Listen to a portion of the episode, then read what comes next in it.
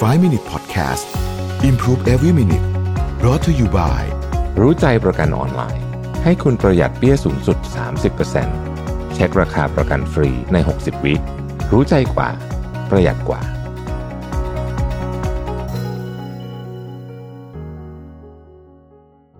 สวัสดีครับไฟว์ มินิท นะครับคุณอยู่กับประวิทย์ หาญอุตสาหะครับวันนี้เอาบทความมาจาก Jerry Rumer นะฮะชื่อว่า Three Surprising Daily Habits I Practice to Keep Low Energy and Fatigue Away น่าสนใจมากนะฮะว่า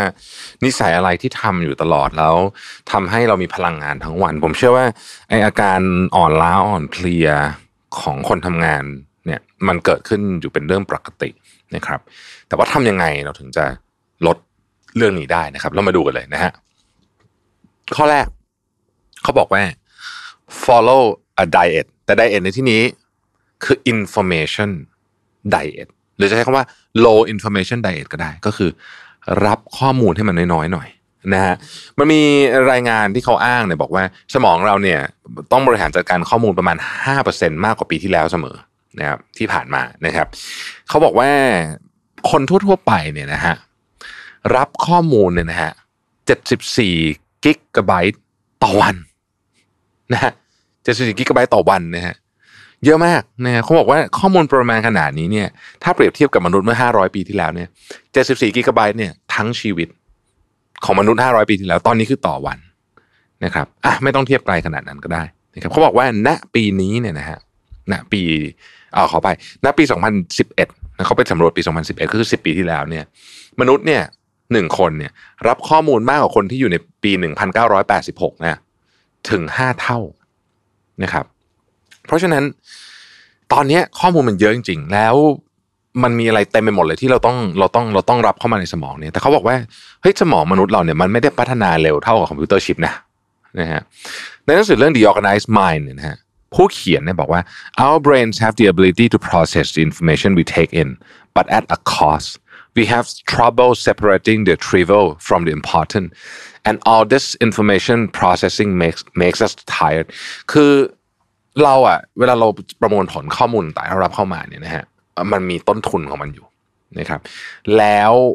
พอมันเยอะมากเนี่ยเรามีปัญหากับการแยกข้อมูลที่แบบเป็นข้อมูลแบบทั่วๆไปอะนะที่ไม่รู้ก็ได้ไม่รู้ก็ได้นะฮะไม่ได้สำคัญกับชีวิตขนาดนั้นกับข้อมูลที่สำคัญนะครับแล้วพอเราต้อง process ข้อมูลเยอะอันนี้มันเหนื่อยเราก็เลยจะยินคำว่า no information fatigue อะไรพวกเนี้ยตลอดเวลานะครับแล้วเดี๋ยวนี้เวลาเราพักเราทำอะไรฮะไถมือถือมันก็คือการรับข้อมูลอย่างหนึ่งเพราะฉะนั้นเขาจึงแนะนำแบบนี้นะฮะข้อที่หนึ่งหนึ่งชั่วโมงแรกของวันขอไม่เอาโทรศัพท์เลยนะฮะหนึ่งชั่วโมงแรกของวันไม่เอาโทรศัพท์เลยนะครับแล้วก็ช่วงเวลา deep work เนี่ยช่วงเวลา deep work เนี่ยมักจะเป็นช่วงเวลาเช้าเช้าเนี่ยนะฮะโซเชียลมีเดียอีเมลโทรศัพท์ไม่เอาเลยนะครับข่าววันหนึ่งขอไม่เกินสองครั้ง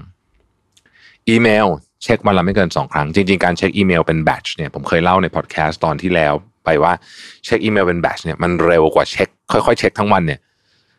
สามสิบถึงสี่สิบเปอร์เซ็นต์ เลยนะฮะอืมแล้วก็เขาบอกว่า replace mindless phone scrolling ก็คือ mindless ก็คือแบบไถมือถือไปเรื่อยเนี่ยนะด้วยการทำแอคทิวิตี้ต่างๆเช่นออกกำลังกายเดินการพูดคุยกับคนอื่นอะไรเงี้ยอะไรก็ได้อ่านหนังสือก็ได้อะไรก็ได้ที่ไม่ใช่การไถมือถือนะครับเพื่อลดการรับข้อมูลนะนี่คือ information diet อันที่หนึ่งนะฮะเขาบอกพลังงานจะเยอะขึ้นอย่างมากนะครับข้อที่สองเนี่ยนะฮะเขาบอกว่าเลือกคนที่เราจะอยู่ด้วยสำคัญมากสำคัญมากผู้เขียนเนี่ยเป็น introvert นี่บอกว่าไอ้โหนี่ยิ่งสำคัญใหญ่เลยคนที่เราจะอยู่ด้วยคนที่หนึ่งที่เป็นคนที่สำคัญที่สุดคือ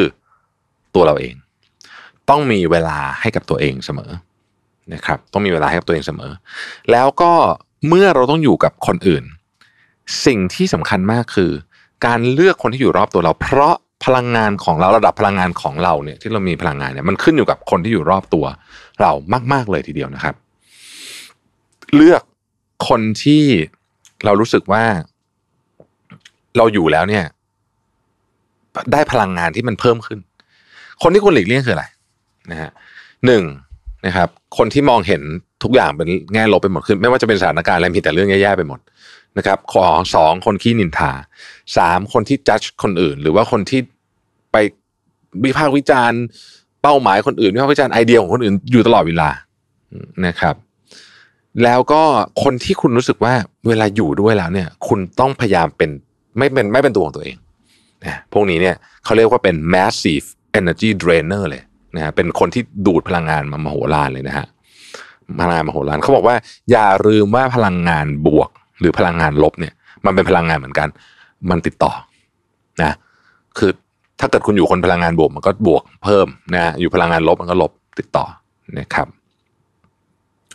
ข้อที่สามฮะเขาบอกว่าไม่ว่างานคุณจะเบื่อน่าเบื่อแค่ไหนก็ตามเนี่ยให้พยายามหา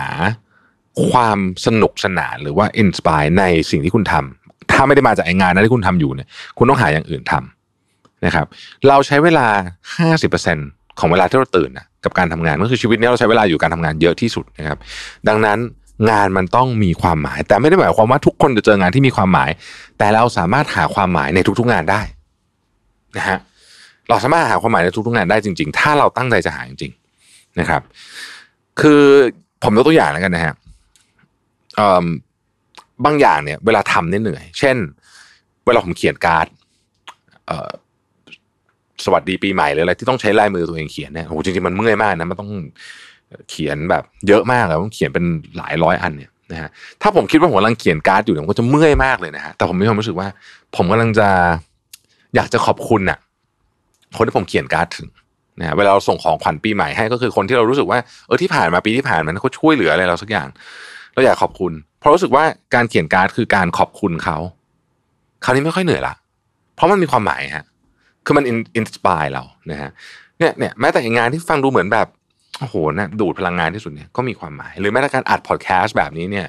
ถ้าผมคิดว่าผมต้องอัดพอดแคสต์ทุกวันโอ้เป็นหน้าที่ไม่หนุกแต่ผมคิดว่าโอเค